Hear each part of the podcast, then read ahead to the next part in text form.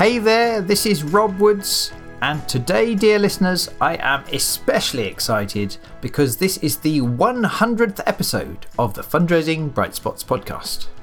In case this is the first time you're listening, this is the show for anyone who works in fundraising and who wants some ideas and maybe a little dose of inspiration to help you raise more money and really enjoy your job.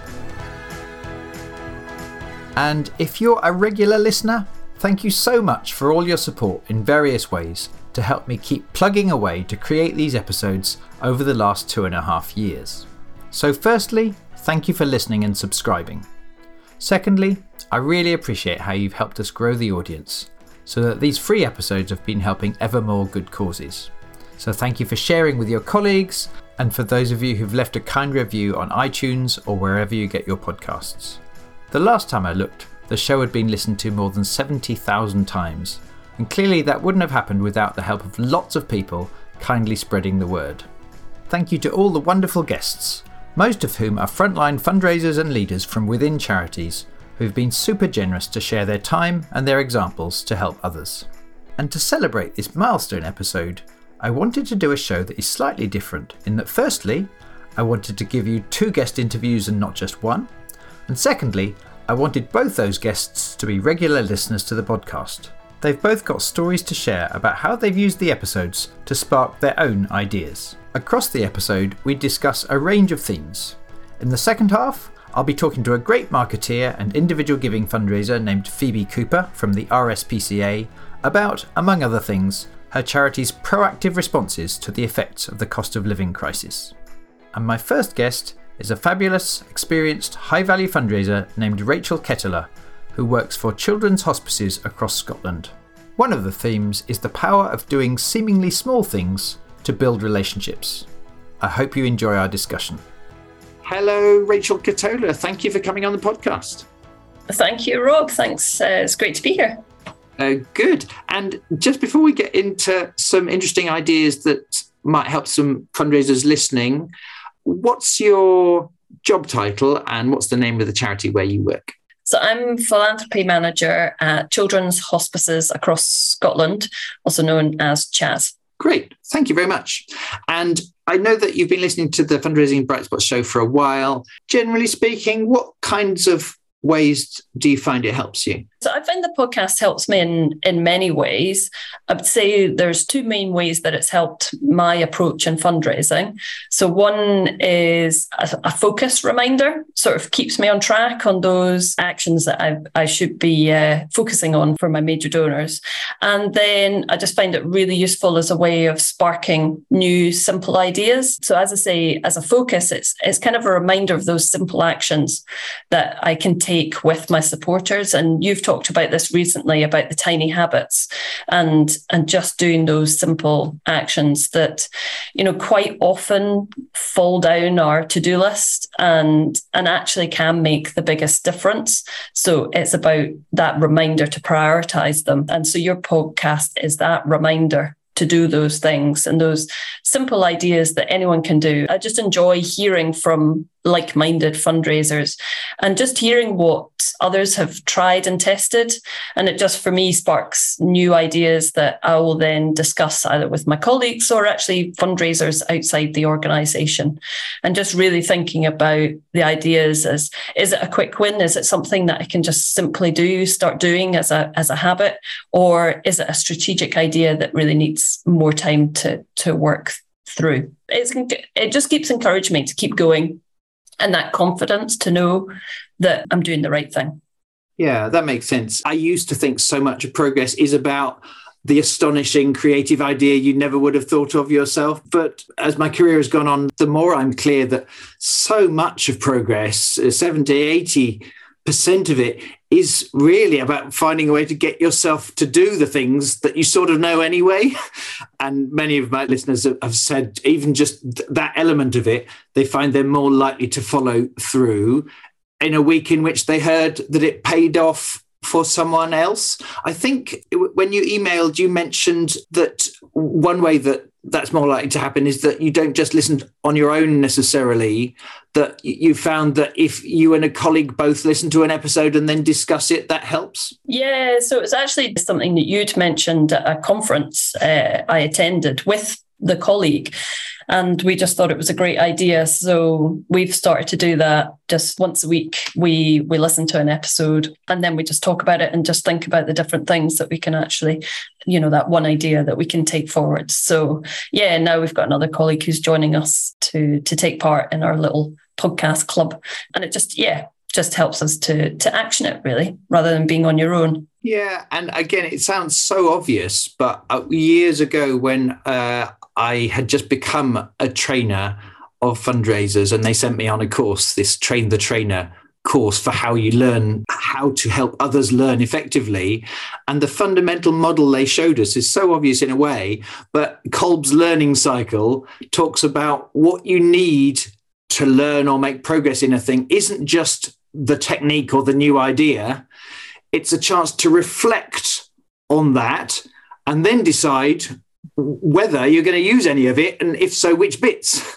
And I, you know, before going on that course, you know, there was plenty of times I would read a book or go on a course or go to a conference, and you know, thought, oh, that was quite interesting. Well, I'm I'm wiser now, but and I would often, obviously, intend to make some decisions about how to use it, but probably the listeners are well aware how hard it can be sometimes to get around to that. So you're just left with this sort of slight sense of guilt of these various good ideas that haven't quite got implemented. I think episode 26, way back early in the podcast with Stevie Nicholson from Diabetes UK, who during the pandemic, what she had started doing was each week during lockdown, she would choose an episode which she thought would be helpful to many of her colleagues. They'd all listen to it at the same time, even if all from home. And then they'd have an extra 20 minutes after the listening in which they'd just to have a chat and see if they could decide something they'd like to implement in their charity based on that episode. And, you know, she, episode 26, she talks about some really interesting things that got done in the charity because they'd listened together and then scheduled to have that chat. So thank you for reminding me of that as a technique, however obvious it might be. Maybe we've got some listeners out there now who enjoy it, but sort of can see how how scheduling to, to listen and then discuss with a colleague might make all the difference in terms of managing to implement things. Yeah, no, exactly. And they talk about that a lot in terms of accountability as well. Because once you tell someone else that you're going to do it, then it means you're more likely to do it as well. Um, so it's not always things that we're going to do together. It's just I'm telling her what I'm going to do, and then she can follow up. And it is that uh, it just pushes you to do it more. It, it totally does. And so many of these things, they are really very doable, but you just need that last 10% of encouragement from the other person saying, well, yeah, good idea, Rachel. yeah, do that. And, and, as silly as that sounds, I, I, I have often found that makes all the difference. If I've talked it through with someone, it's just a barrier is removed um, and then I'm more likely to, to take the, the big bold step or sometimes just a small step that was very doable it's just more likely to happen. So I love that as a habit you've been using. In terms of specific things that you could point to or, or fundraising stories you're proud of over the last few months, what's a, an example you might like to share? Yeah, so the example I have is so one one supporter had a direct debit for fifty pounds a month, but he also gave a thousand pounds twice a year. He donated a thousand pounds in December 2019. It wasn't long after I'd started at CHAS. And so I'd sent him a handwritten thank you, which I, I normally do with all my donors. Then the pandemic hit and he donated £500 in that March. And I called to thank him. And the next day, he donated a further £500. Then, over the course over the next 12 months, I just continued my personal communications with him in terms of stories and impact updates and a few phone calls. Until last May in 2021 when out the blue he contacted us to say that he was cancelling his £50 a month donation and he was changing it to £1,000 a month, which was just absolutely incredible. It was just in January this year that I managed to meet with him face to face for the first time. And I asked him why he supported CHAS but he he answered the question with why he changed his giving and he said that he'd never received a handwritten thank you letter before and that he'd even called his wife in from the room uh, next door to to show her because he was so surprised. And uh, so the lesson i learned from that was that for me a handwritten card is is a simple thing to do um, and uh, you know i don't think about it that much. It's just what i do. But for him it was massive. And those simple things that we take for granted actually on the other side means so much more. I mean you you talk a lot about wowing your donors and i had wowed him without knowing that i would. So we don't always need to be doing the big fancy uh, sort of stewardship things. I think we're always thinking about oh what new creative idea can we do? But actually it's just about the basics that will wow your donor. Um, and and that's where the podcast helps is because it just is those reminders of those tiny habits that you just keep doing every day or every few days. And and you think is this helping? Is this making a difference? Um, and actually then when you get those you know those conversations with your donors you realize it does. And so i think it's just yeah the podcast helps me just to to remind keep going and do those basic things that we should be doing for our supporters. Congratulations rachel. This is uh, i mean it all adds up though doesn't it? The discipline to take the time, you know, because one time you might try and call and it, there's just no answer. That might happen three times, mightn't it? To keep plugging away, being organized and caring and doing it for the right reasons.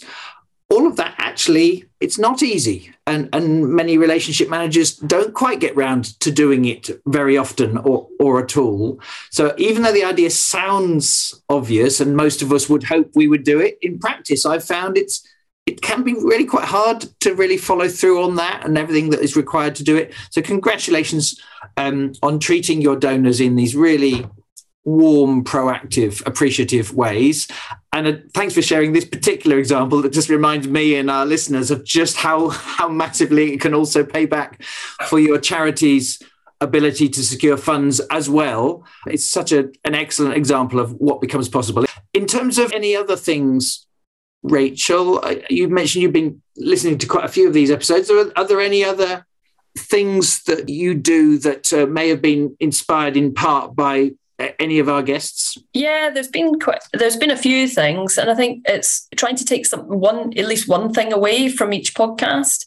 Uh, so for me, Louise Morris, uh, I think it was a couple of years ago, talked about her five step guide to major donor relationships, and and that was really useful for me to then block out time in my diary. So that's now what I do for those kind of key areas, and I block out about an hour and a half each day, and that's my focus. And then again, that's all about building relationships. Then with Cleo's episode talking about the first anniversary gifts, I thought that was a brilliant idea. So now when a new gift arrives in, then I actually add an action onto Raiser's Edge for a year's time that will remind me to send something out a year from now.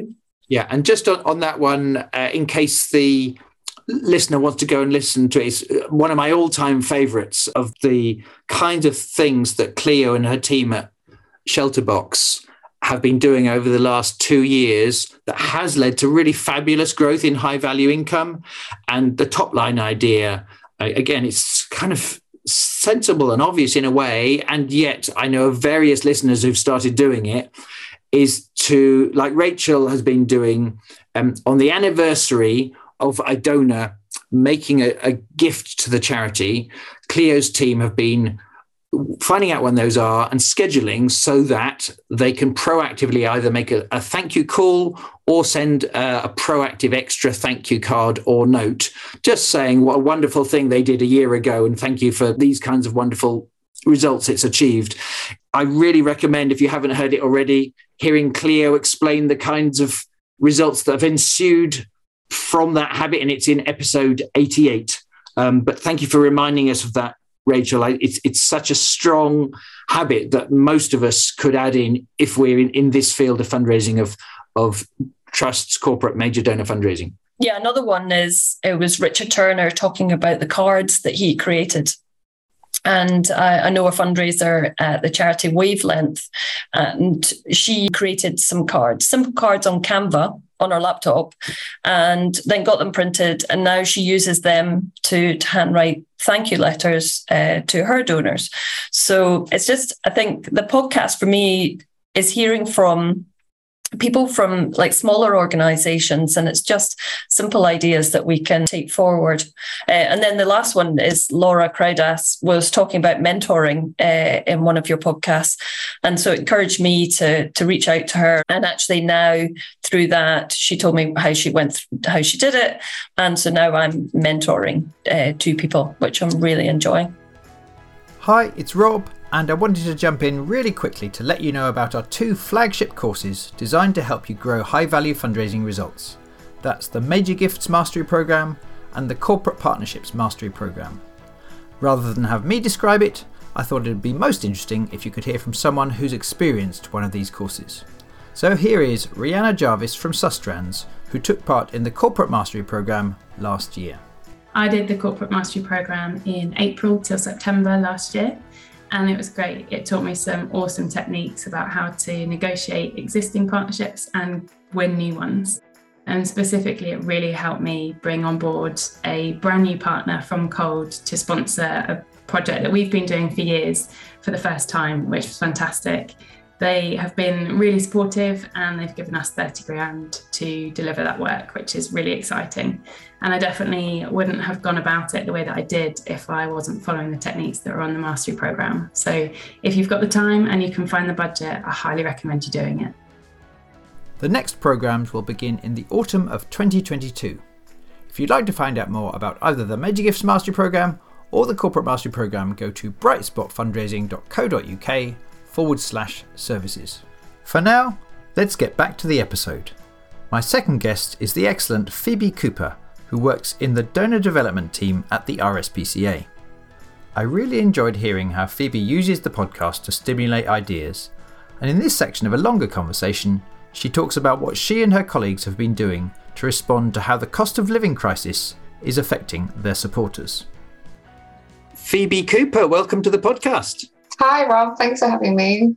You're very welcome. And thank you ever so much for reaching out. I put out a call the other day saying I was really interested in uh, hearing from listeners and ways that they've used ideas from this show in their fundraising. And you very kindly got back in touch pretty quickly on LinkedIn. And I was so intrigued by some of the things you were saying. And I had a feeling our listeners would like to hear some of these. Before we get into that, remind me, what's your job title and where do you work? So, um, I'm currently the Committed Giving Senior Marketing Executive at the RSPCA in the donor development team. And I oversee our regular giving, sponsorship, and mobile giving programs. Great. And I gather you've done a couple of different roles over the last 12 months or so. I think you said in your message to me that that you came across this podcast within the last year or so. Um, and then you've listened to quite a few since. When do you tend to listen to it? I am completely hooked on your podcast. I listen to your podcast kind of whenever I'm on the move, if I'm I'm in the car, on a train, on a plane, out for a walk. so whenever, yeah, whenever I'm on the move, and it's kind of become this tiny habit that I do to help me um, help me grow and um, continue thinking you know outside the box and hearing what other charities are doing, what else is going on in the fundraising world. Um, whenever I hear a particularly good idea, I um, you know if I'm driving, I just make a mental note that I want to listen to the episode again, or um, I may replay that section a couple of times to get it drilled into my brain. um, but yeah, and then I'll get home and I'll I'll write myself an email or um, write myself a digital note uh, to help me help me remember the idea and see how we can incorporate it at the RSPCA in our fundraising activities. So Phoebe, in a moment, I'd love to hear some specific examples of things that you and your colleagues have done in some way potentially sparked by this show? But just before that, you were saying to me that overall your approach is a bit different since listening. And if you were to try to put that into words, I wonder what you'd say. Yeah, I think it's really helped me to think outside of the box and be more courageous in the workplace, presenting my ideas with more confidence and having that confidence within myself to pitch an idea and follow through with it. yeah, great. And you mentioned to me there's a couple of really interesting ways that's panned out actually. If you were to give us a particular example of one of the themes that you found helpful, what would that first one be? Uh, the first theme is definitely the obstacle is the way. It's become a bit of a mantra for me. It's kind of stepping back, looking at internal and external environments and identifying the challenges or obstacles ahead and finding opportunities um, around them. So, one that stands out with the cost of living crisis, for example, we, you know, one of the podcasts you talk about how much it helped you to be able to call a charity and they offered you the opportunity to downgrade your your direct debit your regular gift so with that at the forefront of my thoughts. I had some chats internally and um, we worked with the support services team to incorporate um, the payment holidays um, and options so that when someone calls to cancel now our support services team are are able we've built those processes in so they're now able to offer these payment holidays or alternatives downgrade or an alternative to help the supporters still be able to be involved um, in a way that is manageable for them so that is really interesting phoebe and just for today's episode to recap in episode 83 i think it was Ben Swart and I talk about the concept of the obstacle is the way, whereby, of course, a pandemic or a cost of living crisis, you know, whatever challenges there are, of course, there are really tough things about those difficulties. Nothing we can say can deny that. But the truth is, even in really tough things, if you search for it, there are often some opportunities actually for some other benefit, but only if you're you're really keen to seek it out. That's something that Ben and I talked about in episode 83.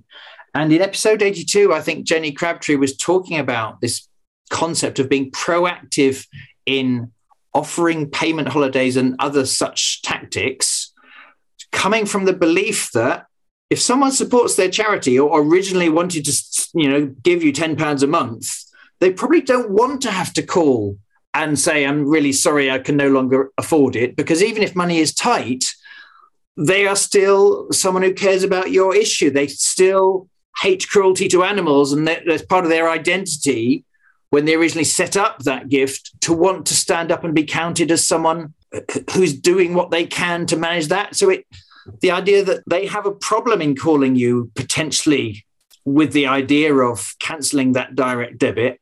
And uh, I said to Jenny at an occasion when I had made just such a call a few years ago, and how grateful I was when the person at my favorite charity actually said it's not all or nothing, it's not give or not give. Actually, you, we'd love for you to carry on just doing whatever you can, even if, for instance, you take a payment holiday, or even if you just for now only only contribute two pounds a month. And I talk on that episode 82, I think it was, about how happy I was that they'd helped me help solve my problem.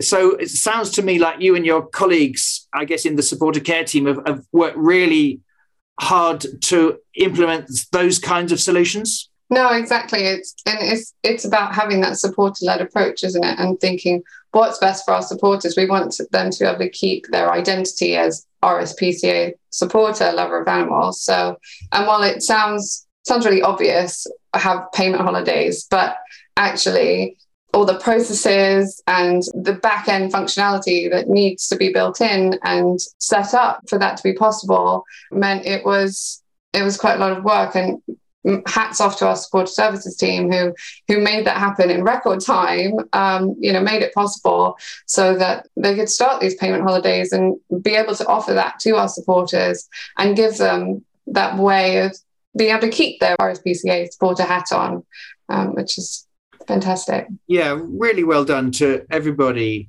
concerned. And it seems to me that while some charities are really organized, having already got those kinds of processes in place and solved those kinds of challenges in terms of functionality to make this something that can happen, the truth is for many charities, it's not all plain sailing.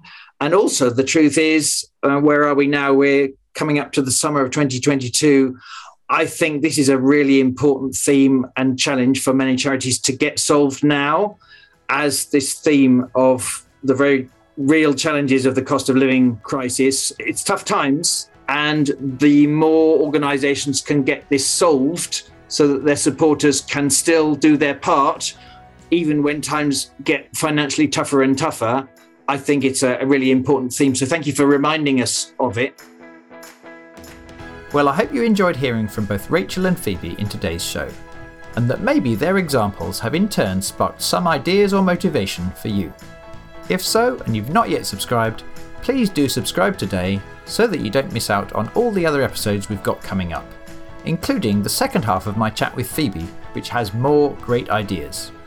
If you'd like a full transcript and a summary of the episode, go to the podcast section of our website, which is brightspotfundraising.co.uk.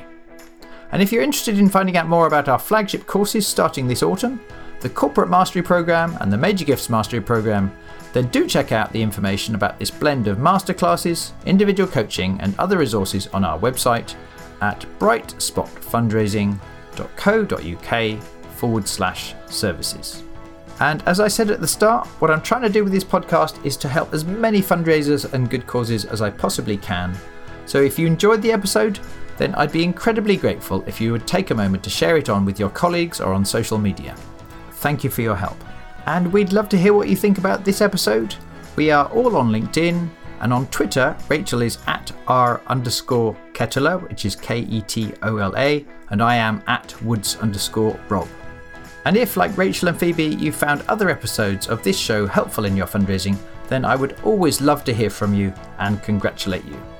Lastly, Thank you for listening today and for continuing to make time for learning on top of all your other commitments.